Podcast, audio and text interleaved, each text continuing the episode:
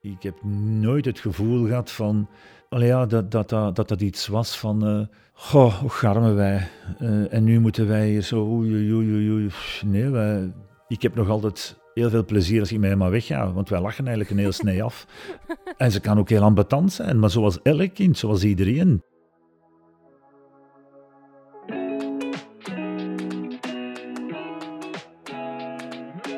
Dit is Wat je nog niet wist over. Een podcast van Leef, het gezondheidsmagazine van CM. Over onze gezondheid in de breedste zin van het woord. Gezondheid houdt ons allemaal bezig. Maar soms lijkt het alsof je er helemaal alleen voor staat. Voor de zorg voor iemand anders, maar ook die voor jezelf. En dat willen we bespreekbaar maken. Ik ben Stefanie, ik werk bij CM en ik praat met bekende Vlamingen over de uitdagingen op hun pad en hoe zij proberen om gezond te blijven.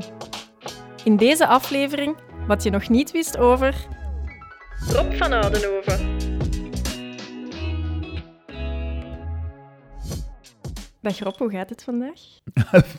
Met mij gaat het zeer goed. We zijn hier in uh, uw atelier in uh, Tervuren. Ja. Wat maakt jij hier uh, zoal?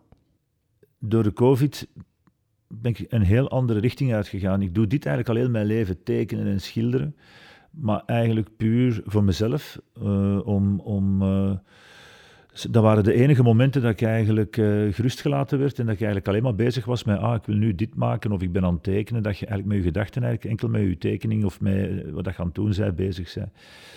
En het is door de COVID, want ik was eigenlijk bezig met, ik ging terug beginnen met een volgende theatertour. Uh, ook nog cursus geven in opwarming en, en nog voor tv werken ook wel, maar dat was allemaal weggevallen. Ja, vroeger kenden de mensen jou ook vooral van op televisie, denk ja. ik. Um, is het een ambitie um, ja, dat ze je ook zouden leren kennen als kunstenaar, meer en meer? Maar een ambitie, het probleem bij mij is dat ik nooit ambitie heb gehad. Dat alles zo'n beetje uh, loopt zoals dat loopt. Ik zie altijd zo wat een dag brengt. Maar natuurlijk, ja, het is natuurlijk ook de bedoeling dat ik daar iets... Allez, ik heb dat wel, en dat is ook zo. Mijn ambitie reikt zo ver dat mocht ik er kunnen van leven, mijn factuurtjes betalen en een boterham eten en af en toe een keer op vakantie gaan, dan is dat voor mij dan ben de gelukkigste mens van de wereld.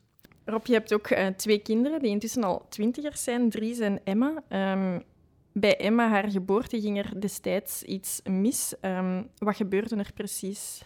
Uh, Emma is te vroeg geboren en uh, ja, plots moest uh, mijn keizersnee Emma eruit gehaald worden en het was kantje boordje. Dus ze is geboren met een zuurstoftekort. Ehm, was, waren ze, denk ik, dat gaat echt over seconden. Te laat, dan was ze er niet meer geweest. te vroeg, dan was er niks aan de hand geweest. Maar bon, ja, kijk, het is nu zo. En hadden jullie dat onmiddellijk door, of is dat pas nee. daarna? Nee, nee, nee. nee, nee, nee. Dus uh, ze heeft wel twee maanden in de couveuse gelegen, wat dan normaal is bij een vroeggeboorte.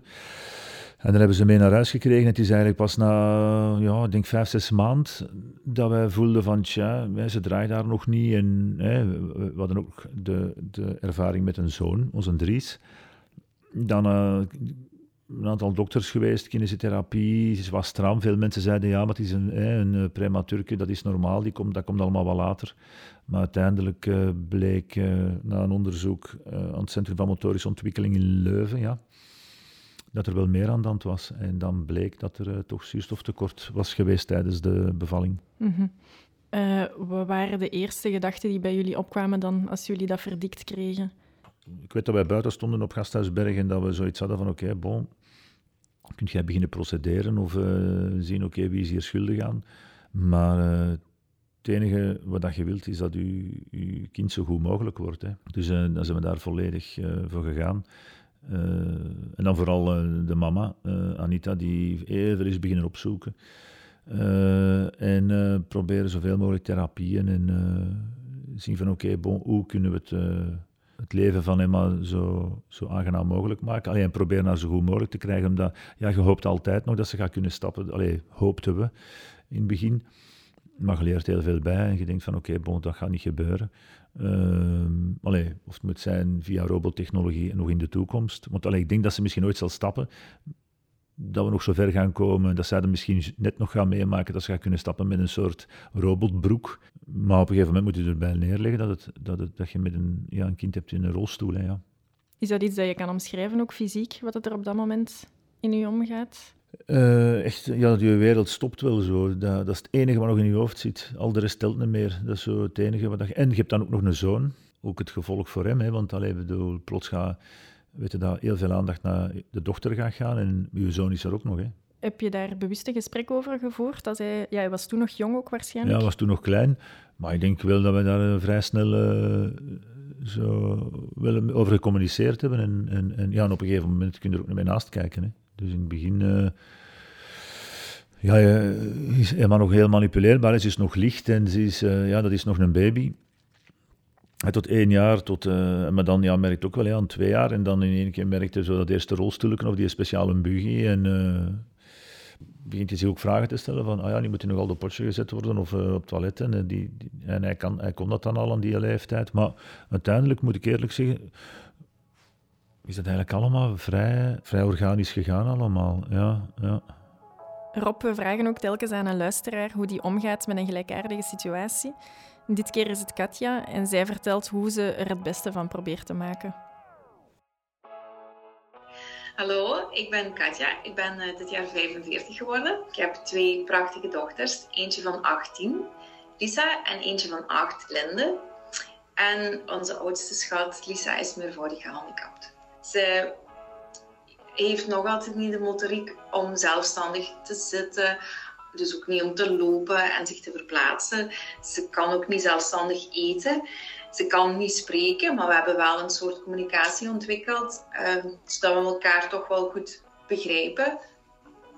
De problemen zijn eigenlijk een beetje duidelijk geworden bij, bij kind en gezin. Ik denk dat ze toen uh, een maand of drie, vier was. Maar ja, ik was een blije mama. Ik had het niet door. Kind en gezin zei ja, en dan zei de kinderarts nee, er is niks mis. En dan zeiden de oma's ja, er is toch wel iets mis hoor. En dan hebben zij eigenlijk gewoon de, de molen in gang gezet van onderzoeken van hier klopt iets. Um, bij de diagnose weet ik nog dat we in Leuven in, haar kamer zaten. Lisa en uh, mijn man en mijn mama en ik en de professor had zo moeite om, om het uit te leggen. Of was zo bang om ons pijn te doen of zo. Op dat moment ja, voelde ik al het verdriet links en rechts van mij. En de eerste reactie was van... Oké. Okay. En proberen te dragen en dat verdriet. En ook van, ja, dan gaan we er het beste van maken. Hè? En ook proberen dat zo concreet mogelijk te maken. Van, professor, bedoelt je dan van dat ze naar bijzonder onderwijs moet? En dan zei hij, we gaan ons best doen dat dat kan.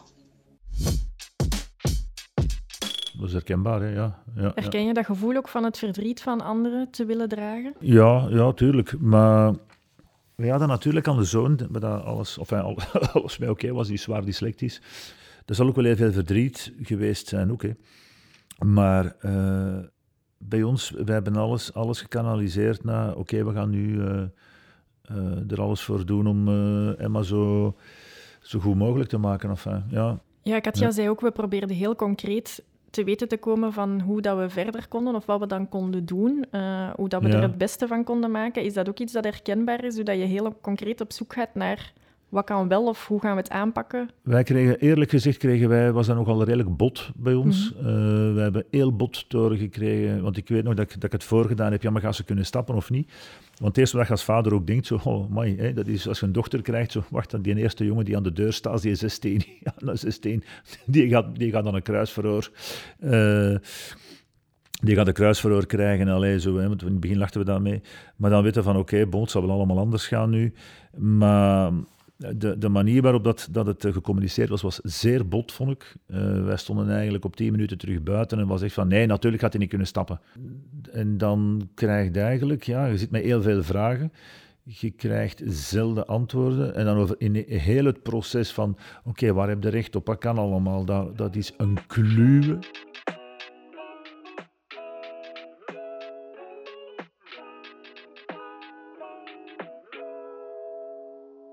Hoe gaat het vandaag met Emma? Ze woont dus begeleid op dit moment. Ik denk zeer goed. Zij zit wel met, met allemaal slechtzienden. Uh, zij is de enige rolstoeler.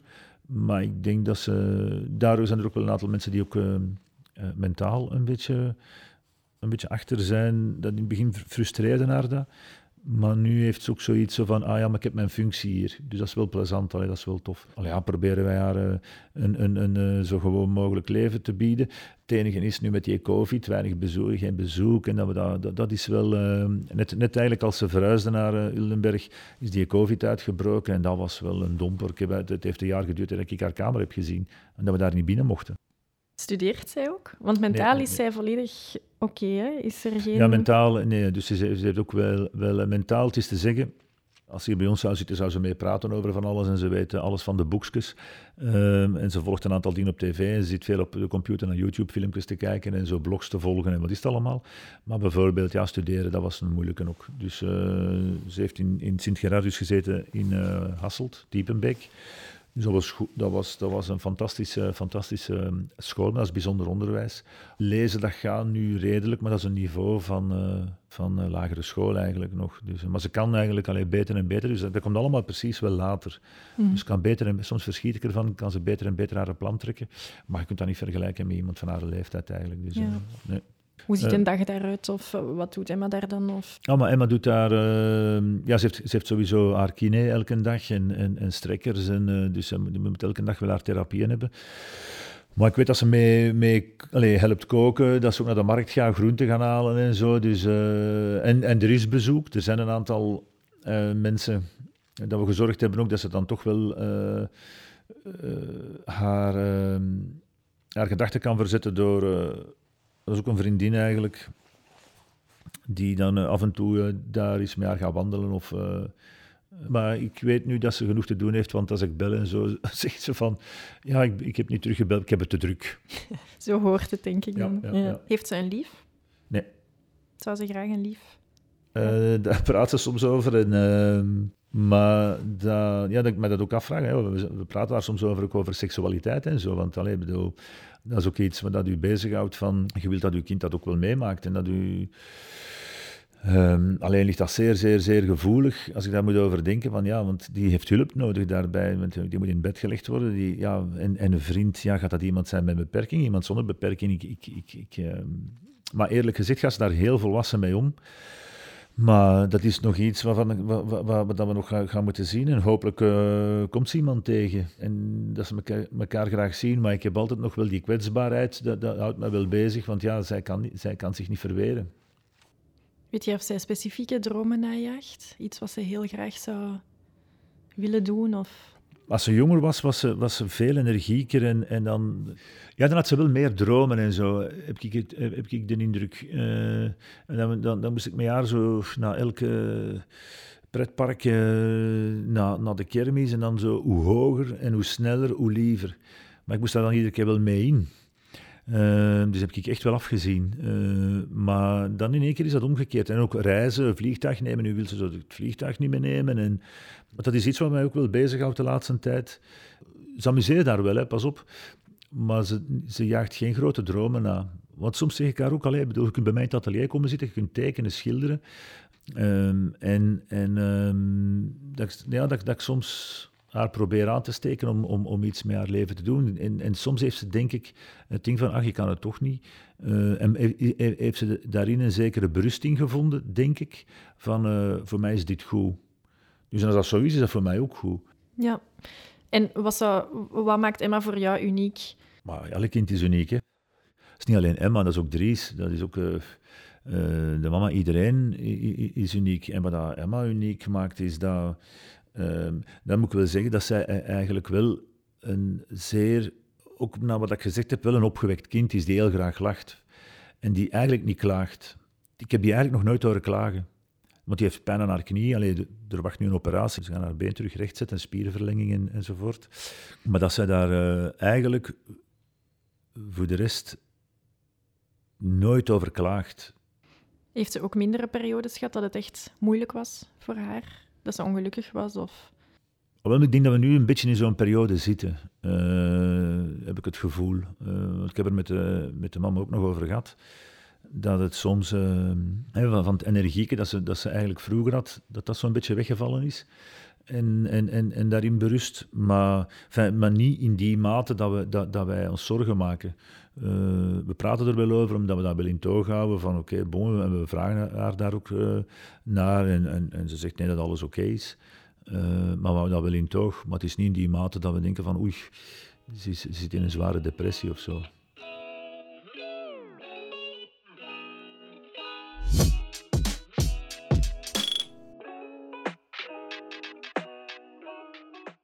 Behandelen mensen haar soms anders? Dat is een van haar frustraties. Ik snap dat langs de ene kant wel van mensen die zitten lager in een rolstoel en die, die haar als kind behandelen. Mhm. Ja, dan zegt ze, ja papa, ik ben ik 21 jaar. Potverdomme, zeg, dat ze een keer gewoon doen.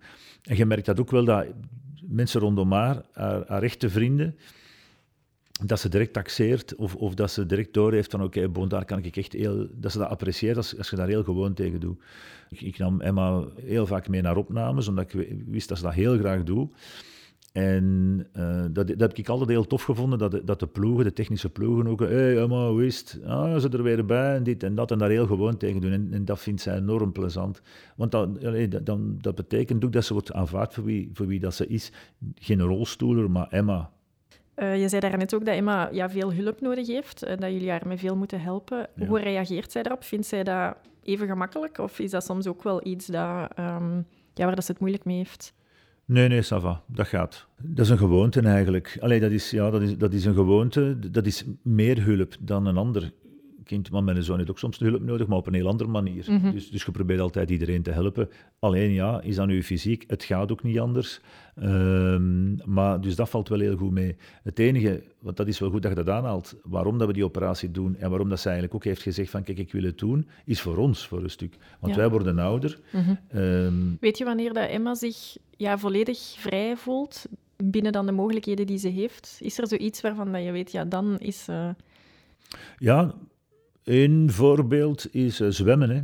Mhm. ja, dat is ook de reden waarom dat, dat ik een zwembad heb gezet. Omdat, dat is de enige manier waarop dat Emma zelf kan beslissen, nu zwem ik wel met, met zo van die saucissen, zo en twintig banden. Uh, nu zwem ik naar links of nu zwem ik naar rechts en laat me gerust en ik, ik zwem een keer uh, weg. Allee, er is altijd wel iemand bij, maar dan moet daar niet, niet, niet vasthouden of hangt hij niet vast aan haar rolstoel. Dan... Uh, dan is ze vrij. En voor de rest is ze eigenlijk ook vrij als ze zelf kan rondsurfen op het internet, bij wijze van spreken. Want ja, dan zitten wij daar niet bij. Dan doet ze haar ding en dan uh, luistert, luistert, ze naar de muziek dat ze zelf wilt. En, en, en uh, ja, is eigenlijk heel, heel, zelfstandig en vrij. En uiteindelijk, als ze mij naar een elektrische rolstoel. Maar dat is een probleem hier in België ook. we hebben het geprobeerd met die elektrische rolstoel. Het is geen cadeau hier in België. Dus wij gaan, zij zegt dat zelf, ze gaat heel graag naar Nederland. Daar is alles voorzien, ook wat dat betreft toiletten. Toiletten in, in, in handelszaken en zo, dat is hier een ramp. Uh, wij weten echt in elke stad, oké, daar kunnen we iets gaan drinken, want mochten het wc moeten, daar is een gehandicapte toilet. In de meeste cafés is dat met een trap naar beneden of een trap naar boven, of uh, ja, gewoon ontoegankelijk.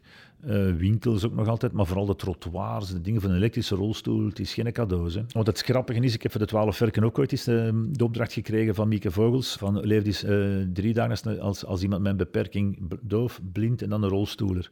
Dat was nog voor, hè, maar toen heb ik eens een dag in Gent rond, rond, rondgesjeest met, met, met, een rolstoel en met een rolstoeler. Dat is, dat, is, dat is belachelijk. Dat is echt belachelijk. Dan merkte pas hoe, hoe weinig rekening wordt gehouden met mensen met een beperking.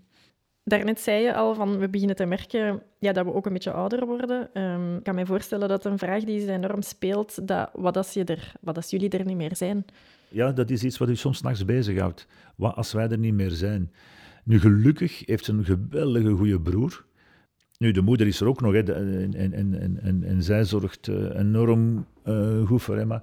Ja, mocht ik er niet meer zijn, en ik zou, ik zou alleen zijn, ja, dan, zou, dan, dan, dan, dan is mijn wens dat zij een seconde voor mij doodgaan, dat ik dan kan gaan. Want anders, omdat ze zo kwetsbaar is. Hè. Ziet zij dat zelf ook als iets dat op haar afkomt van wat als mijn mama en papa er niet meer gaan zijn? Denkt zij daarover na?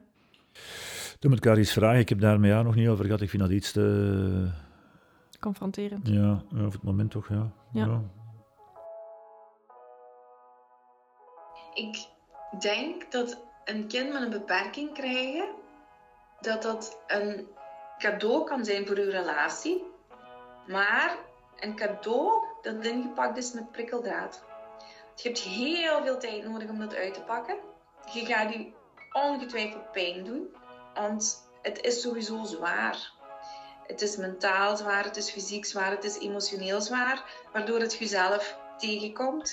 Je gaat kijken, je gaat je bewust worden van de verwachtingen die je hebt ten opzichte van je partner, van de verwachtingen die je hebt ten opzichte van jezelf. Want ik was ook enorm veel eisend voor mezelf. Ik wou echt perfecte mama zijn. En in ons geval, onze relatie, ja, we made it. Hè? Het is moeilijk geweest. Het is echt moeilijk geweest. Maar nu is ze 18. En nu komt er ook meer en meer tijd voor ons. We zijn 20 jaar getrouwd. We zijn toen niet op huwelijksreis geweest. Maar die zit er nu wel aan te komen. Die tijd roept dat herinneringen op? Wilde jij ook perfect zijn of wil je nog altijd perfect zijn? Uh, we hebben uh, altijd gewoon ons best gedaan. En dat dat, dat, dat ja, moet ik dat zeggen, dat dat, dat dat misschien een druk ligt. Ik heb dat niet altijd zo gevoeld, maar dat zal wel zo geweest zijn. Maar door het feit dat je daar altijd mee bezig bent, voelde dat niet. En dat zal zeker, dat zal zeker ook tussen ons uh, um, verspanningen, allee, naar spanningen geleid hebben. Um, maar um, zo heb ik dat persoonlijk misschien nooit aangevoeld. Maar van een andere kant krijg je er ook wel een hele hoop andere dingen voor terug. Uh, zelfs vind ik dat het je leven soms ook wel verrijkt, omdat je een andere kant van de wereld ziet. Uh, hoe dat uh, zoals bijvoorbeeld in het Sint-Gerardus Instituut, hoe dat mensen daarmee begaan zijn en hoeveel mensen dat zich inzetten voor mensen met een beperking. Dat zijn andere dingen dat je terugkrijgt daarvoor, vind ik. Ik heb natuurlijk gemakkelijk praten, want ik, ik kon nog gaan werken. Ik had eigenlijk nog een vrij gewoon leven, om het zo te zeggen. Anita, dus de mama, had altijd een, uh, werkte altijd voor hoofdkantoren van grote bedrijven. Heeft dan op een gegeven moment gezegd, allez, hebben wij dan de beslissing genomen, vrij snel eigenlijk, van kijk, ja, we zetten alles op, maar uh, Anita heeft daar carrière tussen aanhalingstekens stopgezet. Maar zij was ook niet zo, daarin zijn we een beetje dezelfde, niet zo'n ambitieuze. Want die zei, ja, ik, ik leef niet voor mijn werk. Hè. Maar heeft wel gemaakt dat Anita is beginnen terug te gaan studeren van het moment dat uh, Emma uh, naar school ging en daar ook bleef in de week. Is hij terug gaan, gaan studeren en heeft nu een praktijk in voetreflexologie. Dus dat verzorgende zat eigenlijk altijd al in, in haar. Mhm. En is eigenlijk, bij wijze van spreken, ja, heeft ze haar een dada daarin gevonden.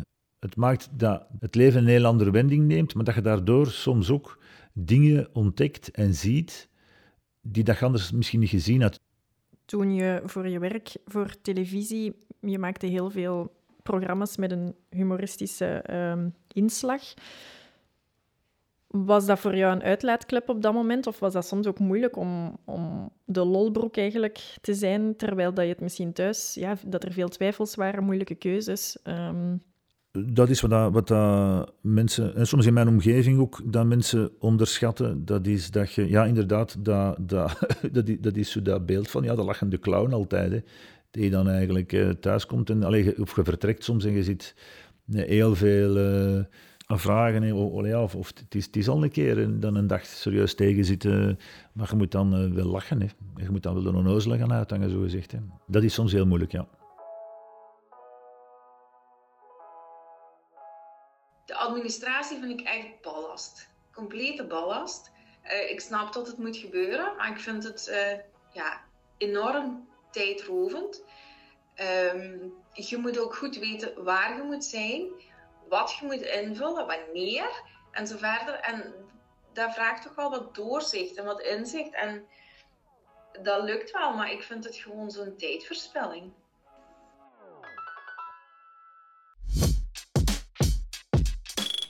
Daarnet had je het er ook al over. Ik zag je hevig knikken ook. Ik heb het al aangehaald. Dat is een verschrikking.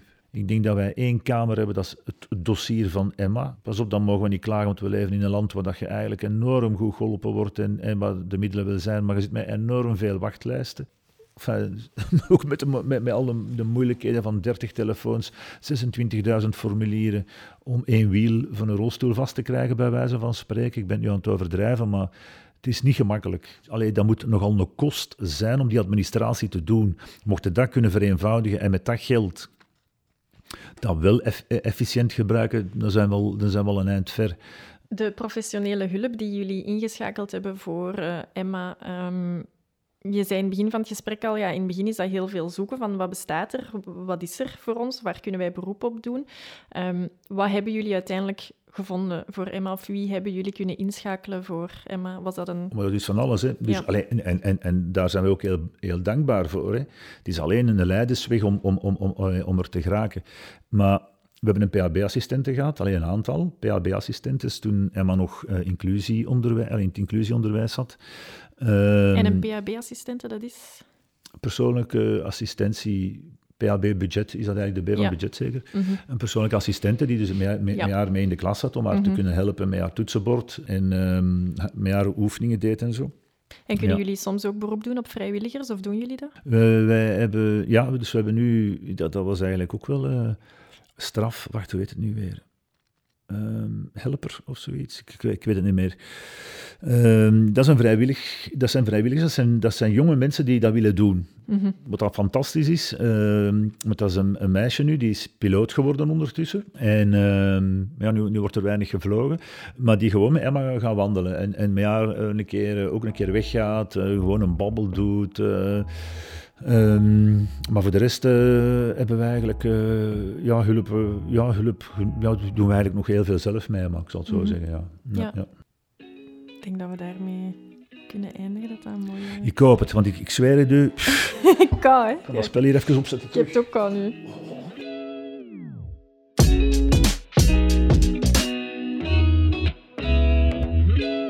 Dit was wat je nog niet wist over een podcast van Leef, het gezondheidsmagazine van CM. Ken je iemand voor wie dit verhaal een duw in de rug of een klop op de schouder kan zijn? Stuur deze aflevering gerust door. Het hele interview met Katja kan je lezen op leefmagazine.be. De verhalen die je hier hoort zijn persoonlijke getuigenissen. Heb je zelf vragen over je gezondheid? Neem dan contact op met je huisarts. Na de bibberende babbel in het koude kunstatelier van Rob praat ik in de volgende aflevering met Hannelore Bedert over het plotse verlies van haar man. Dat is precies een, een puzzel die wordt op de grond gegooid en er worden wat stukjes weggenomen en je moet er weer iets van zien te maken. Ik ben Stefanie, bedankt om te luisteren en tot de volgende. Een productie van CM. CM, jouw gezondheidsfonds.